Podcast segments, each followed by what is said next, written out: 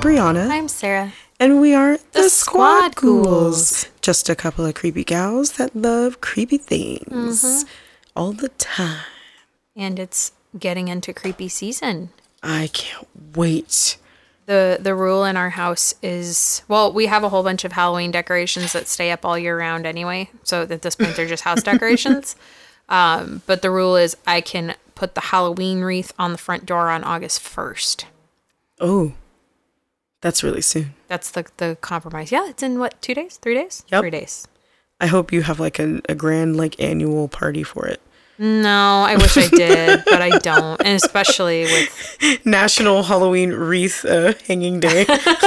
it's the compromise and really by compromise it's i figured out it'll piss jared off less if i put it up on august 1st otherwise it would just be up like june 1st but that's amazing. relationships are about compromise Exactly. like he's glaring at me for saying that right now Well, but it's true. oh yeah i have a joke for you brie I'm ready. when is it bad luck to be followed by a black cat I don't know. when you're a mouse Oh boy, um, that's a good one. well, I have one for you. okay Why did the Cyclops give up teaching? i don't know why did he Because he only had one pupil. Ah! okay that's a good one That was a good one. that's a I was one. waiting to use that one. well done Thanks. Should we get in our booze news? Booze news, booze news. All right. So, a couple of exciting things coming up. So, we got our first look from when turn in oh jeeps, I can't speak. We got our first look at via photo images and principal photography of the new Ryan Murphy series Ratched. I cannot wait. I know. And it's going to be premiering on Netflix on September 18th. So, for those that are unaware, it actually stars Sarah Paulson and several other folks from the American Horror Story series. And it is the backstory, the origin story, if you will, of Nurse Mildred Ratched I can't wait. from One Flew Over the Cuckoo's Nest, which is one of the greatest films of all time. Yes. Fight me. It's so good. I'm not gonna fight you on that. It's good. It's heartbreaking. It's funny. It's got all the feels. Yes. So I'm really excited for this series, and it's coming up soon, September 18th. Oh wow, Yeah, that's fast. that's way fast. I'm happy that it's on Netflix, so I could just binge the whole thing. Yeah, man, We're gonna have to talk about that. we are. And also Jordan Peele and Issa Rae. Oh, I love her, I do and I love too. him. right? They're teaming up on a new project with Universal called Sinkhole. Oh, Uh, so apparently, this is the story of a young family that moves into their dream home, with the exception of you know the giant sinkhole in their backyard. oh, that sucks. Um, yeah, and it sounds, from what I read on Bloody Disgusting, it sounds like it's going to be very similar to Pet Cemetery, or it has Pet Cemetery vibes, where. You know, things that go wrong get fixed via this magic sinkhole and so forth. But apparently, there's someone in there. Oh, Yeah, should be interesting. oh, I like it. Mm-hmm. That sounds really cool. Yeah. and the last thing that I have for you is before uh, I think you've got some news too. Yes. The uh, newest production of The Witches wrapped last year with Warner Brothers, and it just got a rating from the MPAA. It is rated PG. Really? Yeah, which I disagree with because automatic. I mean, straight off the bat, that movie traumatized me Yeah. I was gonna say. Was what the original one's from ninety? I would say more like PG thirteen. Yeah. I, and I'm sorry if you're not traumatized by the movie The Witches. Did you even have a childhood? I don't Right. think you did. I think you missed out. I don't know. Maybe it's because I like read the book first. I don't know. I, I remember seeing the movie when I was a small kid, Okay. and it was before I even knew that it was based on a book. And I had nightmares when Anjelica Huston pulls all of her Oh all yeah. the stuff off of her face, all when of her they when off. they all do yeah, in that big hotel con- like ballroom. the witches convention. Yep. Turning little children into mice. Oh god, that was terrifying. so terrifying. So yes, it's PG. Jury's out on uh, how good it's gonna be. Well, fine. we will find out. Well, um, a little bit of sad news. Uh, a Quiet Place Part 2 has been bumped all the way to April 23rd, 2021. Yeah. So it's a full year after its initial set for release. So that's kind of a bummer. Uh, everything's getting pushed back. really sucks. Um, but um, Elisabeth Moss, like, she's busy. I, don't, Yeah. I don't know. Her agent is really good. I hope that she She's having a great year. a nice fruit basket Yes. for the holidays. Well, uh, Variety uh, announced that Moss is uh, set to star and uh, executive produce a series adaptation of the novel The uh, The Shining Girls, and it's going to be on Apple. Ooh, Yeah. I'm excited for So uh, she'll star as a, uh Chicago reporter who survived a brutal assault, only to find her reality shifting as she hunts down her attacker. Ooh la la. She she's busy. She real busy. but I like it though. I'm here for this. Yes. and then uh, Lookout Entertainment is working with uh, Chernin Entertainment on a new series based on R.L. Stine's The Babysitter Oh, I'm book so excited for this. Yeah. Man, those books kind of like made me sleep with the lights on sometimes. So the my my absolute favorite because as a as a kid in elementary school, I read all of the Goosebumps books, and there's a picture of me somewhere in the newspaper, and it's a million years old, so I'm sure it, my mom probably still has it somewhere. But there's a picture of me at a school book fair, and I'm holding a huge pile of Goosebump books, and I can barely get my little chin over it. I think I was maybe in the third or fourth grade at the time, and that's when my mom really started getting scared. But uh, then growing into adolescence, the Fear Street books. Oh, those yeah. ones were so good. Yep. So good. Well, and a lot of those, uh, the Just Beyond series is going to Disney Plus. Um, also, a trilogy from the Fear Street, and then a brand new Goosebumps live action series. Ooh. Did you watch the Goosebumps uh, TV series when you were a kid? I did. It was good. And Saturday morning was the most perfect lineup because it was uh, Goosebumps and then they had Eerie, Indiana after it. Oh, I loved Eerie, Eerie, Indiana Indiana. was so good. Oh my gosh. And have you ever gone back? I know you watched these as a kid. You watched the Are You Afraid of the Dark series as Of a course kid. I did. Did you watch the reboot that just came out, I think last year? no. Don't waste your time. Okay. But have cool. you gone back and rewatched? uh, have you gone back and rewatched any of the Are You Afraid of the Dark shows as an adult? No. It's they're kind of spooky. They're still Hmm. kind of spooky. We May have to do that and then also talk about it. Yeah. We're just adding things onto our list.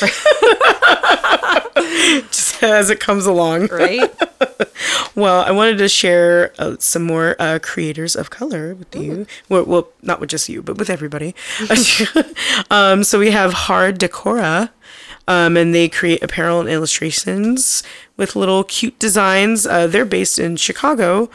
Um, their prints often uh, feature uh, weaponry motifs, but the cool thing is, is 25% of the profit, profits are going uh, to their black alt uh, fashion fist shirt and a button that will be uh, donated to the uh, NAACP Legal Defense Fund, Black Lives Matter, and Black Visions Collective. Quickly Google's hard decor to figure out I gotta say, it's a really cool shirt. I don't know if they still have a lot left, but Oh, I love that the headline is "Be aggressively cute." yeah, I oh like my it. goodness They have really cute stuff.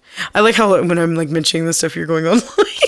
Oh, this is total like it's total kawaii type stuff. yes. So it's like all the.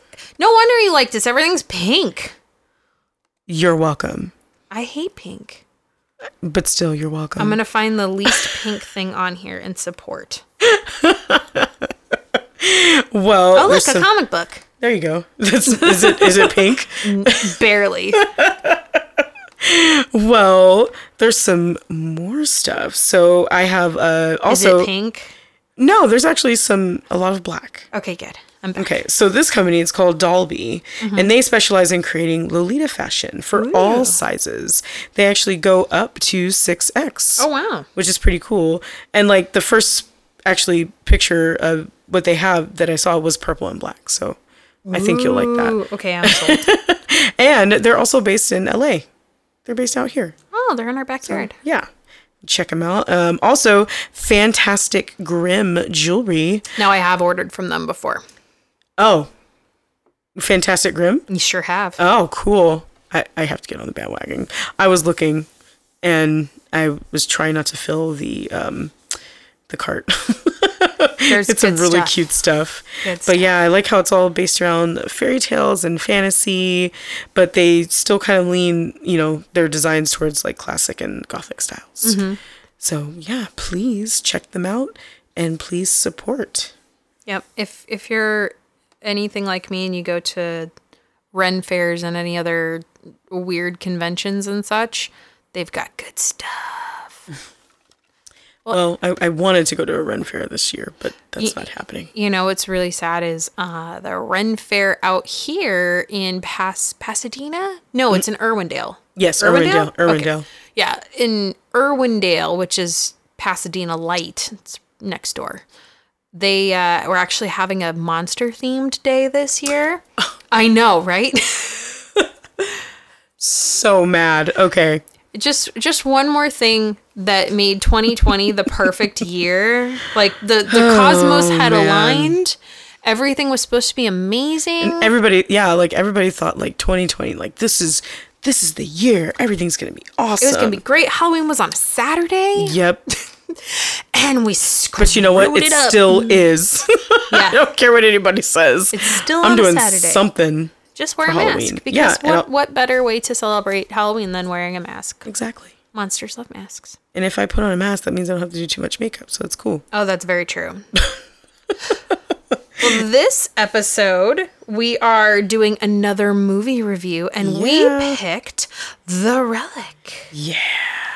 So, for those that didn't know, this is actually available uh, via video on demand. It's yet another film that's been screened in drive-ins and you know pop-up theaters across the country and any of the social distancing backyard projector films and such and I actually was really excited about this movie for a couple of reasons. One, it holds a pretty solid rating on Rotten Tomatoes. I think it was a 92 the last time I checked. Yes. Um, I don't know if it's moved from there at all because I checked like a week or two ago.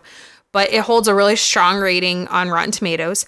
It is directed by and written by a woman. Mm-hmm. And the primary cast, all of the main characters, are all women. And it is a female centric story. a really good female cast too. A phenomenal female cast.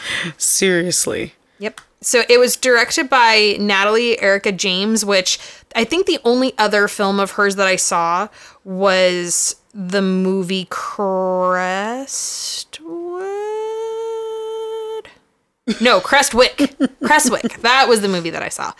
And similar kind of plot to this one. It was really, really creepy. Yes. It's uh, same thing. A, wo- a woman who starts to have a father that's aging and has to care for him, and then a whole bunch of really weird things happen in their home. Oh, I see the theme here. Right?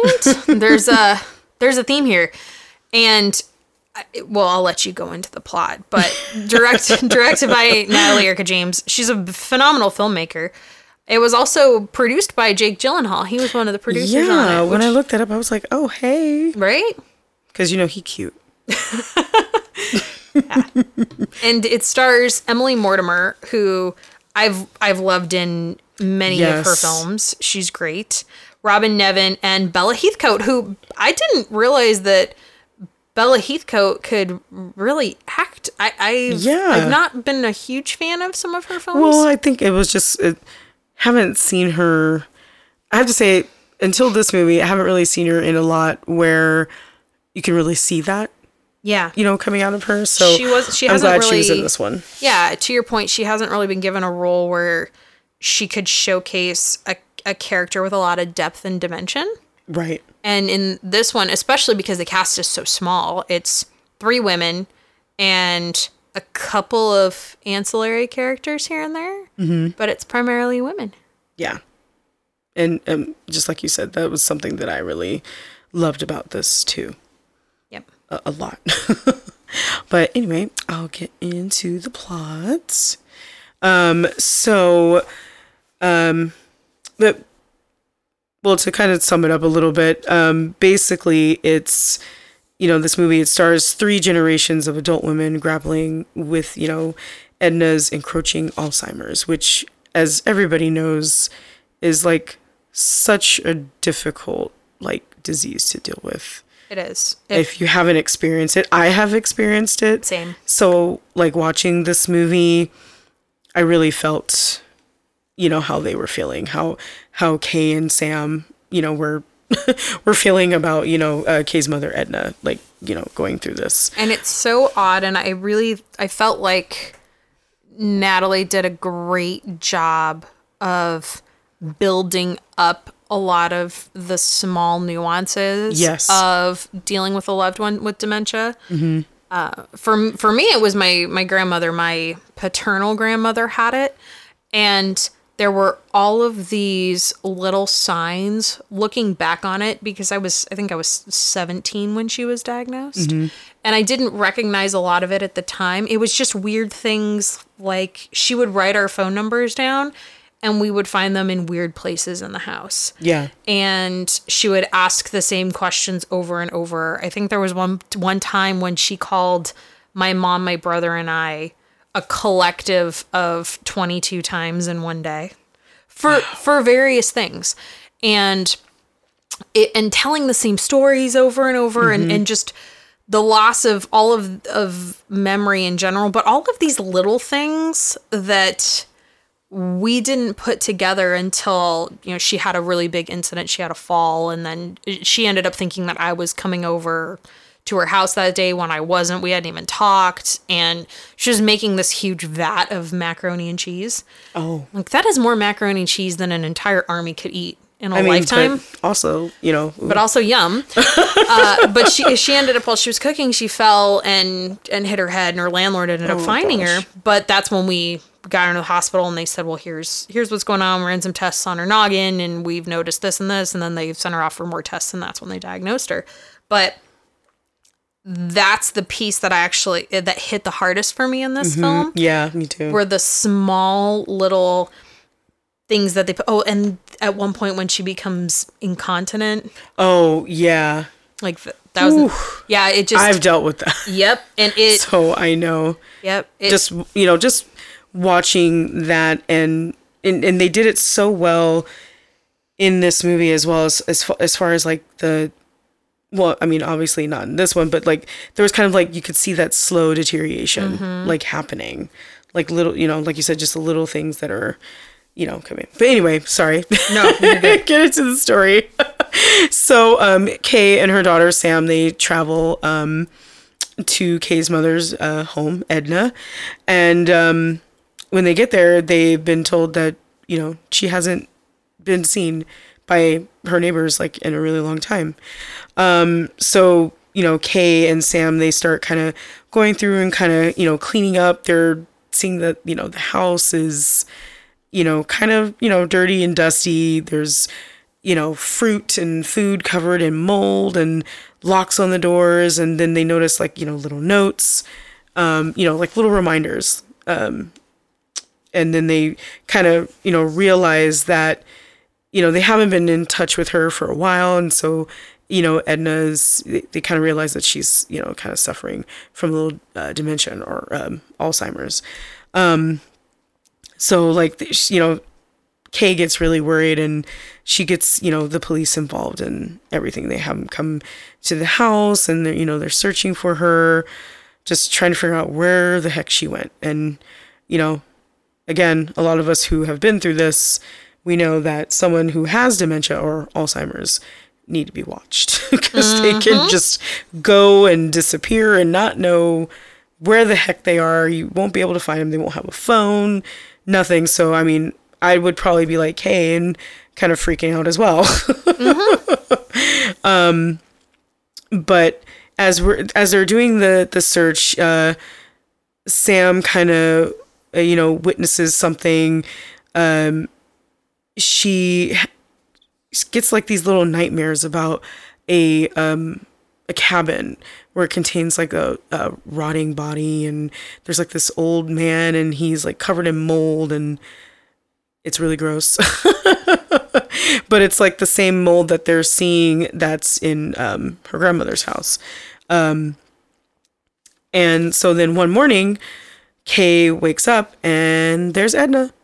She's in the kitchen surprise. What are you guys doing in my house? yeah I'm like who invited you guys? Um but she doesn't you know she doesn't remember where she went. And whenever you know kay is trying to like ask her anything she's you know kind of like changing the subject. And she just kind of starts to get like annoyed. So she's like all right i'm just gonna leave her alone. Which is also a total Yep. characteristic of Alzheimer's and dementia patients. They get super irritable when you start probing them for info, especially when it's things that they can't recall or or things that they just don't feel like answering. Yeah, I mean, I I mean, like I said, I've been through that with my uh, family members. My great aunt, she um, had dementia, and like sometimes she would just get so angry and frustrated, like you know, because we're not in their shoes, so we can't understand the frustration that they're going through, where they're like can't remembering you've got this person. Not not so much badgering you, but like telling you like, hey, no, you're wrong. Mm-hmm. This is how it is. I've I've told Jared on a couple of occasions that if since it runs in my family, I can imagine that I'm probably slightly predisposed to it, mm-hmm. although I am not a geneticist, so I can't confirm. right. But I told him, you know, if this if that comes for me and you're still around, I'd just let me go, put me outside. I'll say goodbye to Peanut because she's gonna live forever. So I'll say goodbye to you and Peanut and just let me go wander outside. But I don't want to be. I can't imagine anything worse Yeah. or more painful to mean- deal with as a person. Yeah, I mean, I've always said that too. Like, I know cancer and there's other diseases that are absolutely terrible, but mm-hmm. I've always said to myself, like, dementia and Alzheimer's, that's like, it has to be the worst. You're forgetting all your memories, everything. This ain't the notebook. There is not somebody that's gonna tell you your life story over and over and over again, and you're not gonna remember it for three minutes. And like, this ain't the notebook. This is not a Nicholas Sparks novel. This is real life. It's Yeah. not that romantic. It's terrible. I mean, we can only dream for it to be that way, but it, But also, I I personally, especially, I think for anyone who's ever watched a family member die, or anyone who's ever cared for a family member while they're dying, at least for me personally, when as my dad was dying, I told Jared, I will never put anybody through that. He was mm-hmm. so afraid of dying that he had my he was more than happy and you know we had our own other issues but he was more than happy to require my brother and I and like idiots we did it to completely care for him as opposed to having other professionals come in and do it. He didn't want to die alone even though it's what he deserved. I'm sorry there I said it. uh, I will never put that on a loved one. Yeah. Never. So I was like just it's really hard. put me outside. Just let me go. I'll hang with the raccoons in the backyard. You probably have more fun.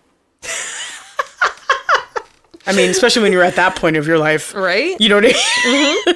Probably at that point, you're going to think you're Snow White Right. in the wilderness talking Why to the are animals. these critters cleaning my kitchen? I'm just saying. but um, so well, anyway, getting back into the story. Um, so Kay calls a doctor to come, you know, kind of check out Edna and just make sure she's okay. Um, you know, and they're he's, you know, they're saying like, yeah, she's in good physical health, but you know, they notice this like strange little black bruise on her chest. It was creepy. Yeah, every time she touched that, I like shuddered. It just looked painful. it looked so it, painful. it, it didn't look like she was okay. I, if I was a doctor and I saw that, I probably like, you know what? Maybe we should admit her right? just to like, you know, overnight. This is not a simple bruise. You know what I mean? Like she was in the wilderness somewhere. Nobody knows what happened to her, but they're like, well, she seems in good physical shape. We'll, we'll just let her stay home. It's She's fine. fine. except for this big old black spot on her chest. that looks like black mold. Yeah. I just thought that was kind of weird, but you know, You ain't whatever. alone. Yeah. You're not alone. But, you know, the doctor does say that, you know, Kay and Sam, you know, maybe they need to stay with her just to kind of check her out, you know, and see if they notice anything weird. Um, and well, this is the part where I was kind of like it, where, you know, you can really see um, the bond that Sam has with Edna. Um, it kind of reminded me a little bit like my dynamic with my grandmother. You know, how we were like really, really close. And I could see for Sam, it was really hard. She had a struggle, you know, seeing her grandmother l- like that and kind of like being combative with her. Um, like the part, you know, where, you know, Edna gives her the the family ring and, you know, and then she she's like telling her like, "Oh, you're you know, you're taking it from me."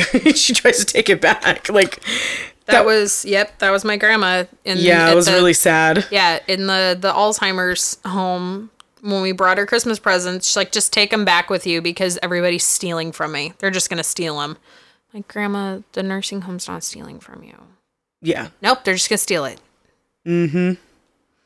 It's just ugh, it's so hard but you know so there's the you know that struggle you know with sam and her grandmother she's trying to do her best to help but you know realizes that it's you know little her her friendship and you know with her grandmother's like kind of changed a little bit. Um but uh, Sam uh, actually stumbles upon a sketchbook that is from Kay's uh, dad, her grandfather, and it you know contains the the cabin that you know that uh, Kay's been dreaming about, and um, you know it reveals that the uh, the cabin was like the first building on the property, you know where you know the uh, her great grandfather had lived and and supposedly he died from dementia after being abandoned. So he's all alone in this cabin and you know and it's you can kind of see that you know the front door um, where the glass is like it's being slowly consumed by mold. Um and you know kay starts to kind of witness you know this strange stuff that's happening into the house and it's like kind of going after sam and then after you know all these kind of like little weird things start you know happening you know sam is still trying to you know kind of bond with her grandmother even though she's still kind of like you know pushing her away. Like even offering like you know i can stay here i can live with you take care of you and you know she's like no and you know this is the part where she snatches the ring and she's like nah get out of here which I've I've been there, so I kind of know how Sam was feeling at that you know that part. Um, you know, and then so Ed- Edna kind of realizes that you know Kay has this plan to you know put her in you know home care just so that you know someone can watch her because she knows that you know she can't do it by herself. Um, and then and also Sam goes to visit like one of the neighbors and you know she's like hey how come you guys like you know don't come over anymore you usually come and you know hang out with my grandmother and you know the neighbor like lets uh Sam know that you know they were playing hide and seek and Edna locked his son in the closet for hours and hours and didn't even realize that he was screaming to be let out. He didn't get let out until you know he came to you know come get him after you know being there for the whole day. At this point in the movie, I thought it was going to take a completely different direction. You know what? I did too. I was like, oh, okay, because we didn't really see much of the neighbors until that. Like they were at the beginning when they were you know asking where she was, and then all of a sudden here we are in the middle. And then we hear the story about them locking the her locking the little boy in the closet. Well, and I just thought, I I thought that it they were going to take a different direction with that piece of the story. I thought it was going to be as simple as Grandma Edna just is really lo- going batshit, and she locked this kid in the closet, and then for whatever the reason, she tuned him out, or she went and did whatever it was she was going to do and left him there. Yeah. Well, and then after this, uh, you know, Kay finds Edna, you know, walking outside and then she's eating photographs. Which I mean, and I get it, but I, Well, I feel like Nona started to do some of that weird shit too. Oh, Like okay. toward toward the end of it. I've never experienced that. Now, the part where she buries the photos, Mm-hmm. that part I got. Yeah, my my Nona started to do all kinds of crazy stuff like that. She would, she, it almost like she regressed and developed pica, and would just start eating and chewing on things. Hers was mostly pens because she did so many crossword puzzles. This was back when crossword puzzles were print, Right. so it was mostly chew on pens and pencils. Right. So I, I that part I was like, man, this is this movie is spot freaking on Mm-hmm. for what I experienced. yeah, it like I said, it it went a little bit further for me. I'm only experienced like a little bit, but Mm-hmm. like actually seeing them go through, it's like, geez. you know, so um and after, you know, Kay finds her, they, she tries to, you know, say tell Edna, you know, I'm gonna move in with you and you know, I'm gonna take care of you, like, you know, I wanna be here for you. Um, and then we cut to Sam, you know, f- trying to find some more clues and stuff to try to like, you know, figure out what's going on. And she enters this uh, walk-in closet and, you know, discovers as she gets through it, you know, there's like a whole mold-covered labyrinth within the house that just appeared, like some secret, you know, other side of the house. Um, you know, and she tries to get out and she kind of like gets a little lost and, you know, pretty much get, you know, gets kind of stuck. Um, and she finds more notes by Edna, like saying like, you know, like, oh, this is where I got lost. And, you know, like, so apparently, you know, that's where, you know, Goes into the upside down. basically that's what I was saying. Like, Yeah. She's in like the upside down of this house Goes into the upside down. and like totally gets like Sans Demogorgons. Oh gosh. and so she's, you know, in the upside down trying to get out. Meanwhile, um, you know, Kay uh um oh, they're sitting at the I, I forgot that part. They're sitting at the table and you know, she kind of checks out again and she gets up and she just starts peeing on herself. Yeah, she becomes incontinent. That was rough. Yeah. Um, so she goes to take, you know, Edna and put her in the bath, and she's coming back to try to um, clean up the mess, and she notices this black kind of like smoke in the pee. Mm-hmm. Like that was really weird. That was super weird. That was really weird. So after she cleans, she comes back and then she notices Edna is stabbing that bruise with a knife. That totally made me cringe, by the way. yeah, I was. Well, and when that started happening, I'm going, oh shit is about to get. Yeah, I was like, oh, here we go. Here we go. Here's where we move from dementia into something far more sinister. yeah, like totally supernatural. But but I still I still took it as like I know they were making it like you know super sinister like a demon almost taking care taking over her um her body, but I can still sense is like okay, no, it's that black mold, it's the dementia or Alzheimer's like taking over everything kind of like a demon so to speak. I will tell you, Nona did not start stabbing herself at the end of her life.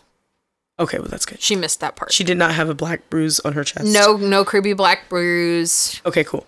no stabbing episodes. Thank God. Good, good.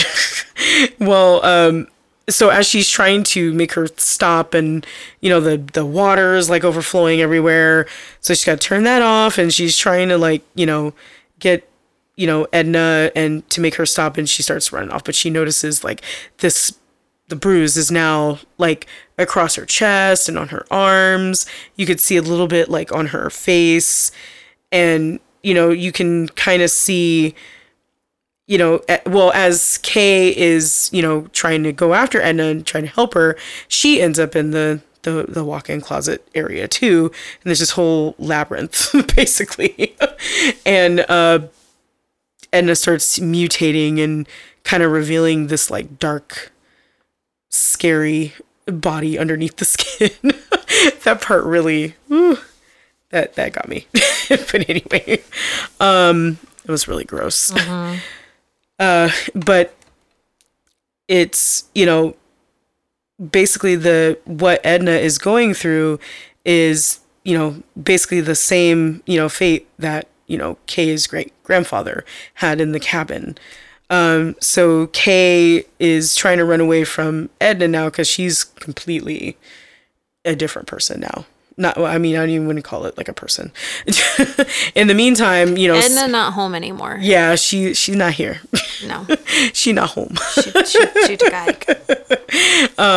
but uh, Sam is still trying to get out. She's like, you know, trying to break through a wall to get through, and uh, she notices as she's coming through, you know, Kay is, you know, in the same area as her, and they're trying to fight Edna off, and you know, they they try to get out of the the labyrinth, and you know, they they're trying to escape the house, and then Kay kind of realizes, like, you know, all right, I really. I really hurt her. You know, I don't want to leave her here like this. And so she, you know, she she lays, you know, Edna on the bed, just trying to keep her calm as she's basically dying. And uh, Kay lays next to her on the bed, and she she's telling Sam to leave, but Sam comes back, and and pretty much at the end of the movie, we see Sam pulling back uh, Kay's shirt like on her back, and you can start to see that she's also getting the same mold. But the weirdest part at the end is when Kay goes back and picks up Oh this this demon thing that has taken over her mom Mm-hmm. because when they're going through the upside down of the closet and they're trying to get out it's it, like for all intents and purposes it looks like every demon possession that you've seen in every horror movie Mm-hmm. since the dawn of time with like the weird articulated movements and the yeah, the crawling and the skin starting to fall off yeah. and That so part forth was so gross. yeah, it, it looks like every other textbook possession from every horror movie you've ever mm-hmm. seen. But the weird part at the very end, and this is the piece that I struggle with, because while this was a horror movie, mm-hmm. it also wasn't. I I would say it's more a thriller. It's more of a thriller.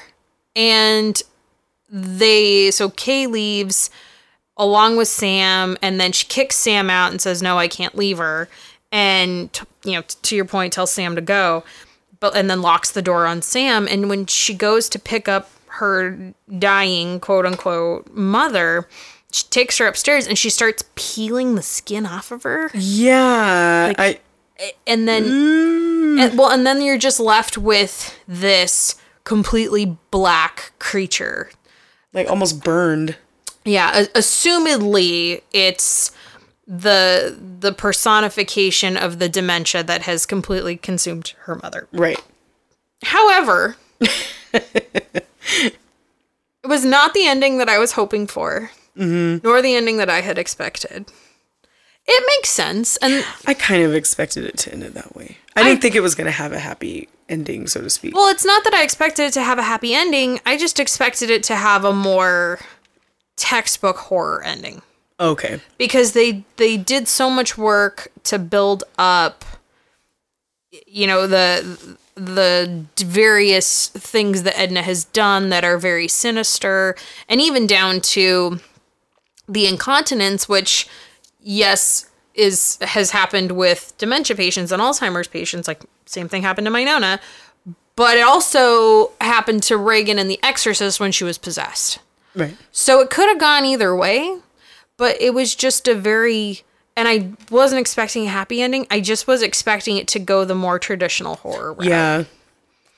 Yeah, no, I, I can agree with that. But I mean, but also like I don't know, once she kind of went back in, I kind of expected her to you know, like be there with her, but also she's going to get that disease too and it was going to start spreading. I was expecting Basically. Kay to die. Like truthfully, that's what I was expecting. Mm-hmm. And then at the end too, like, you know, when the mold kind of you know, continues to cover the The stained glass. yeah. I was like, well, everybody is dead now. Well, I, I, but I guess or, or you can assume that they're on their way to dying. I was expecting it to be Kay's gonna go back in the house. She's gonna go with her mom. They're gonna go hang out up in bed, and mom's gonna or Kay's gonna pull all the dead skin off of mom, and then it's gonna reveal this thing, and then this thing's gonna attack Kay, and then the whole house is gonna fall in on top of itself. That's Yeah. what I was expecting. I'm going for the Carrie ending. Yeah, that's what I was expecting. well, I think that would have been good too. But I don't know. I kind of like the way it ended. So It bad. it just. I I feel like I am, and this is me personally. I feel like I am not an artsy fartsy enough person, for lack of a better term, Mm-hmm. to appreciate films like this. And that's okay. Yeah. It's fine. But I struggle with movies that I feel like are are unfinished I or can, I can see why you'd say that. I, I just there's because while while yes there is the whole yeah Kay's now got the black spot that's gonna eventually take her over and stuff it just feels like there was almost a piece of the plot that went off on another tangent and we never got resolution to it Agreed. so we started off with Grandma Edna is a dementia patient. She's disappeared. All these other things have happened. But then it starts to take this little sinister turn. And then mm-hmm. you start to think that there's something m- more going on. And then you go into the house that's the upside down. Right. And I'm and right when K or Sam goes into the upside down and then she's going through and she's starting to freak out because she realizes she's lost and then she turns around and the wall that she like the the hallway that she just m went down is now closed off. Yeah. Like this is getting good. Yeah. this is I getting was really I good. was uh, hoping like it was gonna like consume her too, like just pff, like that mole was just gonna like the wall was gonna close in and yeah. and, then all of a sudden she was like, oh no, I can just open this wall. right? I'm just gonna kick my way, th- and, and even like the kicking the way through the wall Mm-hmm. to try to get away from Demon Grandma Edna. Totally here for it, yeah. but it's just we went a totally different direction, and then we just went back the opposite way. Mm-hmm. And I get that it's supposed to have this greater this greater meaning and there's all this foreshadowing of great grandpa that also had the same thing and now Right. mom's got it and there's the mold that consumes everything the way that alzheimer's consumes people in the end i get that it wasn't what i was hoping for in a movie I could see the uh, the artistic side of it. You know, over here, your artsy fartsy friend who went to film school. but you but friend you also I- liked the lego movie I mean, I liked the jokes in there because I don't think that movie was for children. But besides that, but I watch everything. There's nothing wrong with that.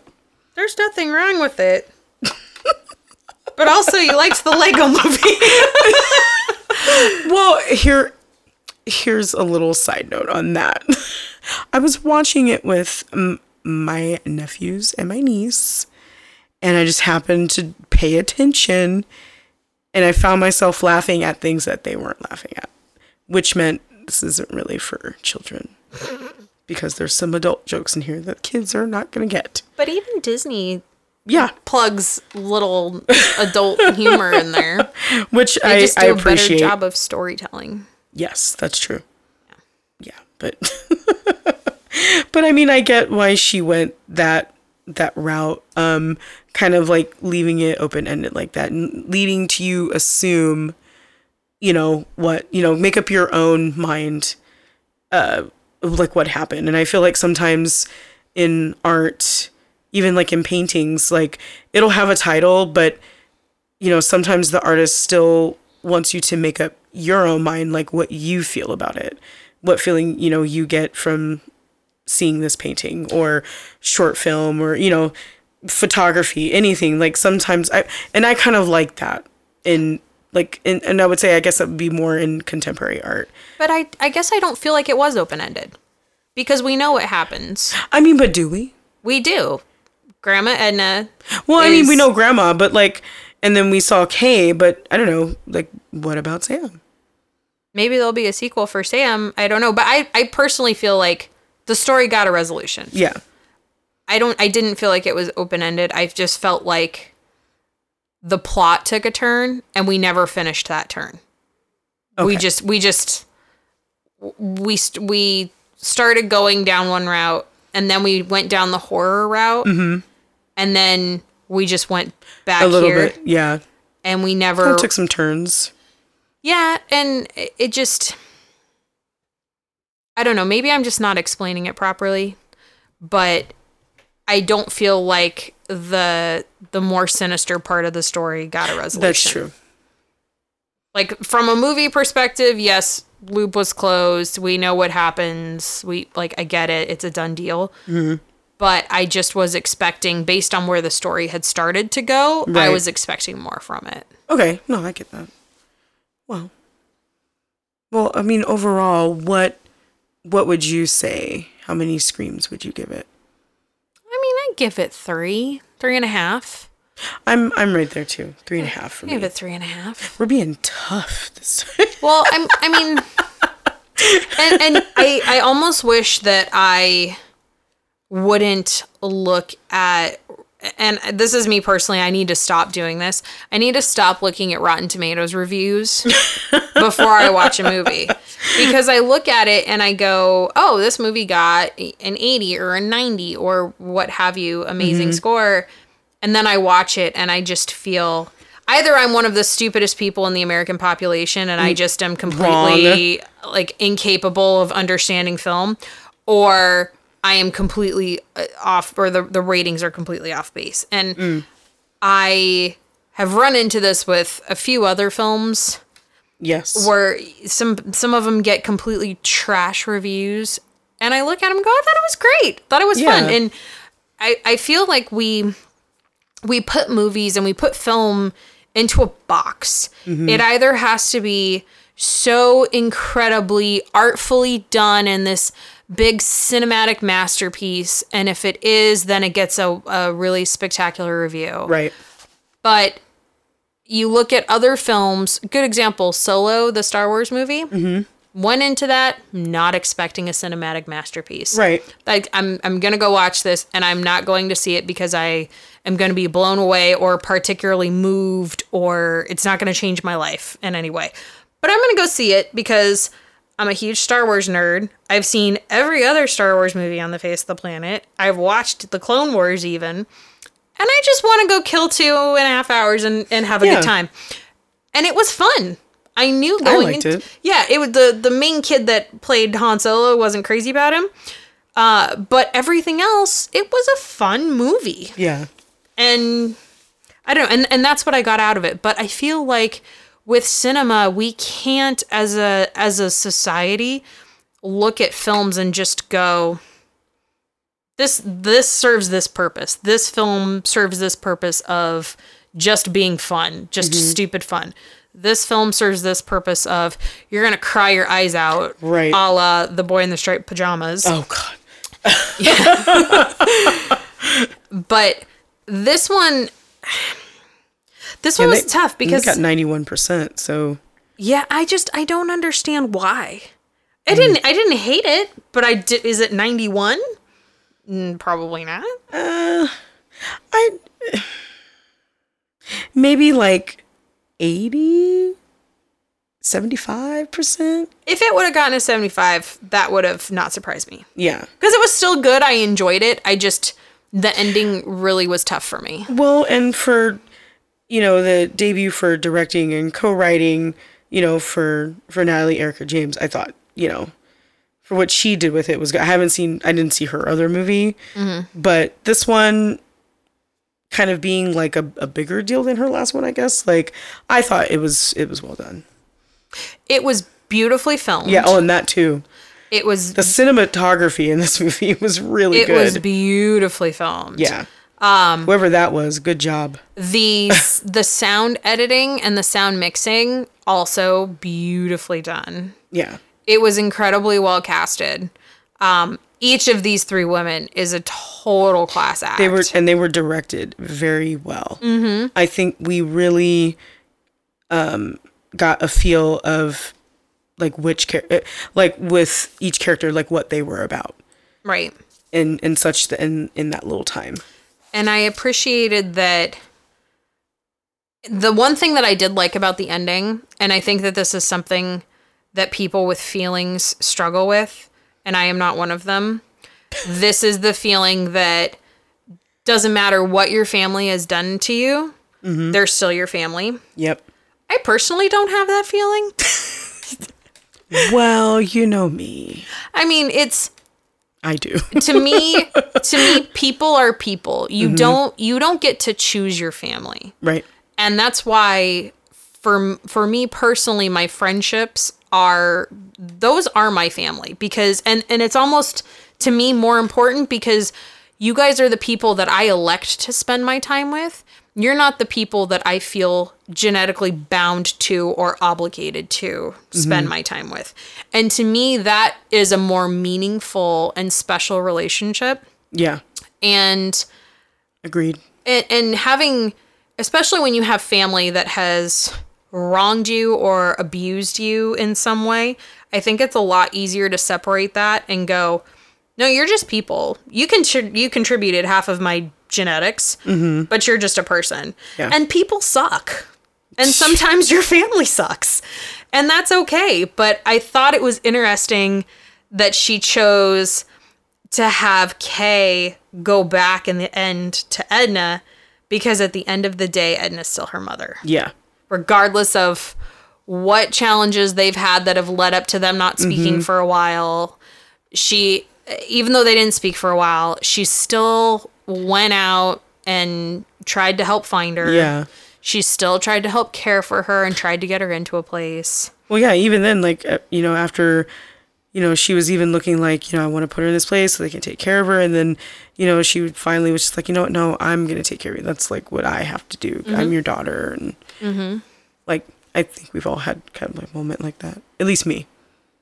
I think well, and with with my mom, I, I would I would move heaven and earth for my mom, like hands down, because my mom's a wonderful human. Mm-hmm. We're close. We haven't always been, but my mom has never harmed me physically or wronged me in in such a way that's unforgivable. Mm-hmm. My dad, on the other hand, that was a whole other story. Yeah. but that's on that. yeah, but that's that's a lot easier to separate it and go, no, you're a bad person. You've done terrible things to me. This is not something that's that I can I can forgive you, mm-hmm. but I cannot have you in my life because of these things. But I think that that's a dynamic that we all struggle with, particularly as as daughters with our moms, because our moms are the model that the model of the women that we are supposed to become Yeah. and I thought it was really interesting that they really focused on that dynamic, not just between Kay and Edna, but also Sam and Kay, Yeah. because they obviously disagree on the best course of care and action for Edna. And also, you know, Sam and Edna, as you mentioned, trying to take care of her and offering to come and move in and take care Yeah. of her. But the that dynamic, particularly between the two sets of daughters, is really interesting to me. Yeah, no, I, I definitely agree. Um, and I really, um, actually, I learned a little bit more, just kind of like where her her mind was when you know putting this uh, movie together. I read an article, um, uh, interview um, on the uh, Los Angeles Times, and a lot of this uh, was inspired by, you know, a really you know personal story of hers, which is uh, with her grandmother um, who you know lived in Japan and suffered you know from Alzheimer's. And it was a like super slow decline. And you know she just remembers how it had such a deep impact on her. And it was just so heartbreaking to watch as we mentioned before just seeing anybody going through this Alzheimer's or dementia. It's it's really hard to watch. It, and and you can definitely sense that you know in w- with the writing of this movie. You can you know definitely see that for sure. Um and then a lot of uh she uh found a lot of inspiration also uh from uh asian horror. And as we know you know a lot of people in america like to remake asian horror films. Stop.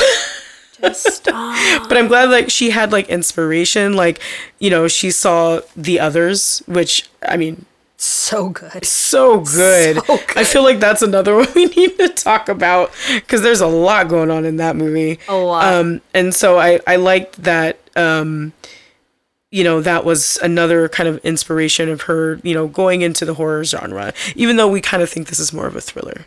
But Yeah, I think we need to see the other movie though too that she did. well, I I did watch it and it was not classified as a horror film. Oh, really? No, it was not. So Oh, so okay. that's why I guess maybe that's what I'm having the hardest time with with the Mm-hmm. ending is that this is classified as horror and it really shouldn't be. Yeah.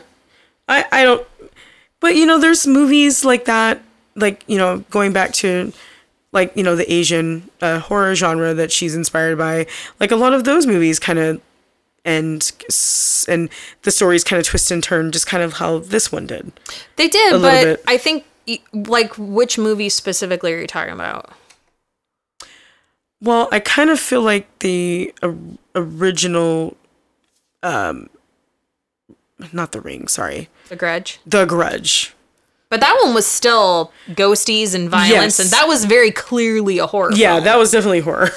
So I think but I feel like there's just like story, kind of like the twisting and turning and and all that. Like I can see where she's getting a little inspiration from that. yeah, and and I t- totally get that, but this was not a horror film. Yeah, One hundred percent not a horror film. no, but it is in the horror genre. and it shouldn't be. Like that's that's what I'm struggling with. Is yeah, Is it It's definitely more a thriller than anything. hundred percent more thriller. Like I don't think there was really parts that I really jumped. Zero jump scares. Yeah, like I was just more like this is a story about the horror. Well, maybe it's just like they put it in horror because it's the horrors of dementia and Alzheimer's. I don't know. I, I guess. well, and there's there are to your point there are pieces that are suspenseful. So the very beginning starts out Edna's butt naked at Christmas time and like staring into the dark. Mm-hmm. And you just hear creaking, and then she turns her head and it cuts to black, and then suddenly Edna's missing. So I like there are pieces that were suspenseful. We're going, oh shit, but zero jump scares. yeah. I, I don't think I jumped like not once. No. I might have like cringed a little bit, especially like the part where she starts peeling off the skin. I think I let out a what the I was like, oh, okay. we're we're peeling off skin now. Well, and then when when she comes around the corner when they're in the upside down and they're trying to break out over the fireplace oh yeah. and she crawls around the corner, that's when I went, "Oh shit." better hurry up, Edna's gonna get you. better kick that wall faster, babe. Oh yeah, it just oof. God, there's some. There were some good parts, but again, definitely just a thriller. definitely that. um, and uh, a couple of other notes from the the article that I liked, uh, where the she talks about um, just the the concept of uh, caregiving and the relationships between mothers and daughters, like more specifically. Um, and you know, I definitely kind of liked that dynamic. I know we kind of touched on that a little bit, um, you know, but she talks about you know where it it just comes naturally, like you when it especially when it comes to family, like you just kind of fall into that role at least I don't know, like you said, I don't know about your family dynamic, but that's always happened in my family. Well- where the women like, you know, we take care of each other. Like, you know, my grandmother gets sick, my mom, you know, was there pushing, something happens to my mom, I'm, you know, there, you know, taking care of the you just kind of fall into that role. And even in my like everyday life, I feel like I'm that person. Which I'm trying to change a little bit, but it's just something that's I, I don't know, always kind of fell on me a And little I- bit. And I agree. And and to that point, society, since the dawn of time, there have been these very specified gender roles mm-hmm. that women's responsibility is to bear children, you know, provide you know by cooking and cleaning and and being nurturing mothers, and that goes back uh, since the dawn of evolution Yeah. there have been very specified gender roles for men and women forever. And especially one of my favorite things to do is go back and look at old advertisements from the 40s and 50s. Oh yeah. You will gag. oh, I know. oh, I've seen them. like, was this for real? this is a real thing. was this this real? was really in the newspaper. Yeah, like do this for your husband because he worked a long day. But Like, I, don't care. right? Like they're kidding. so bad. Um, I it's so to that point. Women have for for millennia have been not forced. Necess- I mean, some forced, but mm-hmm. we've just been been kind of pigeonholed into this little box of women are nurturing and caregivers. They bear children. They take care of the elderly. Yeah. They cook. They clean. Blah blah blah blah blah. It's not that way anymore Yeah. and you were seeing this now new change where sometimes it's women that are the breadwinners in their family sometimes it's non-binary folks the gender roles have changed and, and the concept of gender as a whole has completely changed even within the last 20 Oh, yeah, years or so For sure. and I mean, I they're stay-at-home dads now. there are stay-at-home dads now and two of our very best friends in the whole wide world matt and lindsay lindsay is the breadwinner and matt is the stay-at-home dad even he's got a college degree and he worked a career for 10 15 years and then they had a baby and lindsay is now the breadwinner and Matt takes care of the baby and goes and pushes him around. Although when he goes to the park, uh, he often jokes with Lindsay and says that he's, as he tells everybody, he's a single dad, and it, and it makes her crazy. it's like you are not a single dad. you are a stay-at-home dad. It's different. Stop telling all the ladies at the park. oh, it's so funny.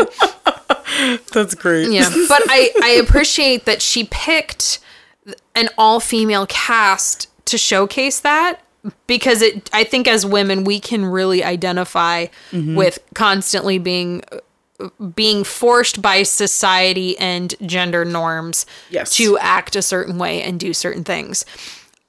Good example, I'm 32 years old. I've been married for 11 years. If one more person asks me when I'm having children, they're going to lose a tooth. Or if somebody asks me when am I when I'm due, Oh yeah, that's the worst. that's a good one. Yeah. S- Ugh. spoiler alert.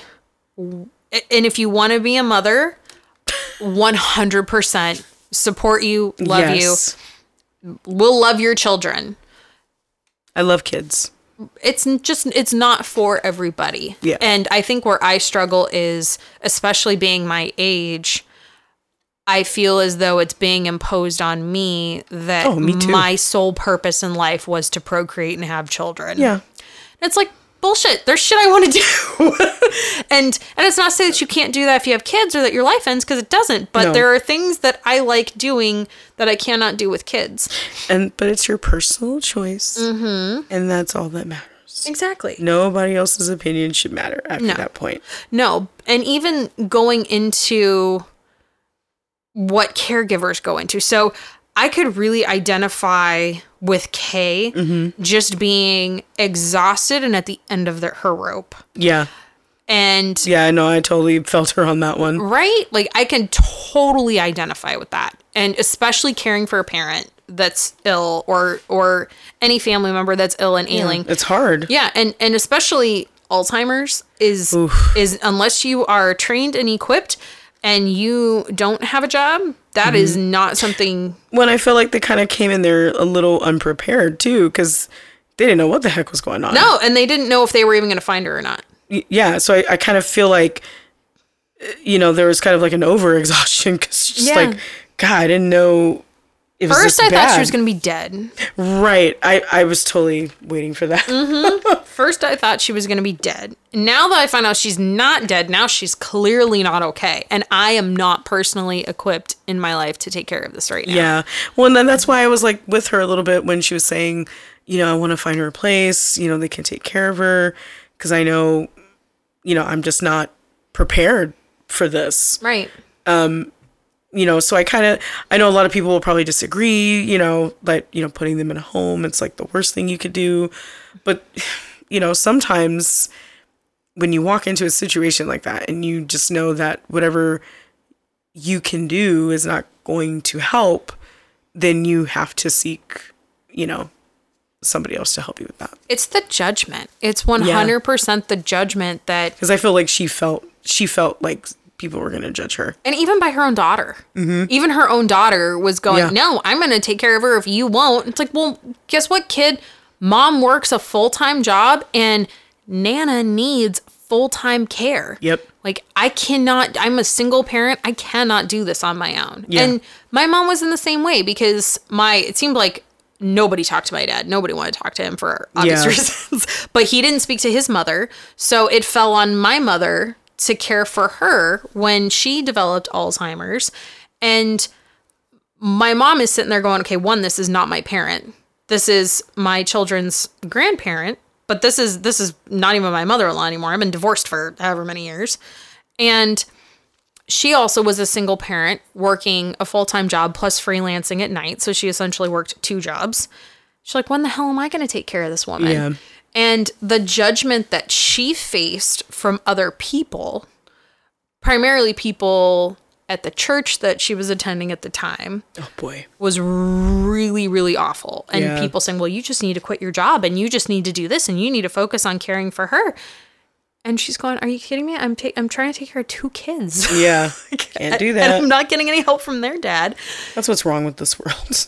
right so it's it's that judgment that is really and it's less imposed on men and it's Yeah. more imposed like nobody was looking at my dad to try to help his mom but it it's more imposed on women Yeah. because society still imposes these gender norms that women are responsible for being caregivers yep. and you know what sometimes it's okay to say no I'm still learning that. it is 100% okay. and that's the other piece of this that I can tell the director really struggled with, and that is setting boundaries. Mm-hmm. And that is something that is really difficult for people to learn Yep. and really difficult to master. But particularly in, in high stress or difficult situations like this, it's okay to say no.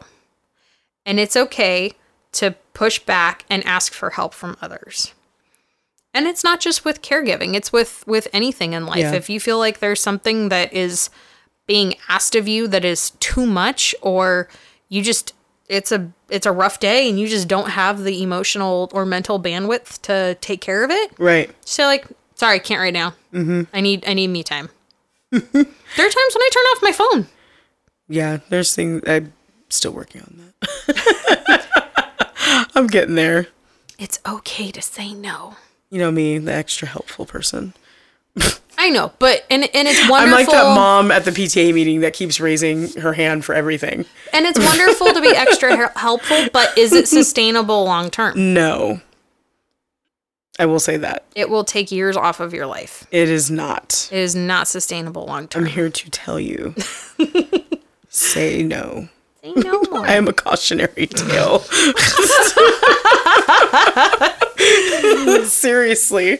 well but but to your point i feel i feel like sometimes i go too far the other way and i say no too much Mm-hmm. so it's it, it, to your point it's finding that balance between the two of us which is normally where peanut dog would be sitting but she's asleep on the bed right now P- uh, Peanut is our, our balance. peanut is the balance Well, overall, I really like this film, and I do recommend people to rent it. Uh, I mean, it was I, I watched It's it on Vudu. It was six ninety nine. It's Yeah. not bad. it's it's 100% worth a watch Yes. um it's it's really well done it's well written it's well casted Yeah. it's well directed it's beautifully filmed every aspect of it is great i personally did not care for the ending but everything up until the ending like yeah. 85 90% of the movie spot on Yeah. wonderful I think that's where Rotten Tomatoes was hitting that ninety one percent. they're like we give the 91% of the movie 91 per, uh, that 91% It's- Right. yeah. Exactly. yeah So yeah, definitely go check it out. But also, if there is a movie that you would like to hear about and you want us to watch and make a review on it, please email us at thesquaggles at gmail.com. we like to talk shit about movies Yeah, and it's fun. yeah It's much make it's, jokes. It's much more fun to be judgy when you don't actually have to make a movie. But we have some more movies coming up that we're gonna talk about, even some oldie but goodies. But you know, so it doesn't have to be new. You can email us with even older movies that you want to hear about. We got some old ones coming up in the schedule. Oh yeah. Yeah, man. I can't wait. but also, don't forget to uh, like us on Facebook and on Instagram. And please subscribe to wherever you listen to your podcasts. Indeed. And don't forget to uh, rate us as well. Yes, We rate- love ratings and comments. Rate and review. Please. Please. Give a. Oh, I'm sorry. I was going to say something else, but never mind. Oh, no, no, no. Say it, say it, say it. What are you going to say? No, I was just going to say, please email us. We haven't gotten any emails yet. No, except from people that are like, hey, we noticed that people are downloading your podcasts. Here, come buy this. Yeah, we would like to hear from our listeners, and we know you're out there. Not people that want to buy us th- things. No, Yeah, want no. us to buy things. Right. We would like people who are listening to us and have questions, comments, and concerns. And or concerns. I'm concerned about. right. That's going to be the episode where we did the paranormal games. Those that's where the concerns are going to come from. Right. And be like, I'm concerned about the two of you if you put together an episode about. Exactly. But yes, thank you uh, for listening and tune in later for other episodes. Yep, creep it real. We'll scare you later. Goodbye. Bye.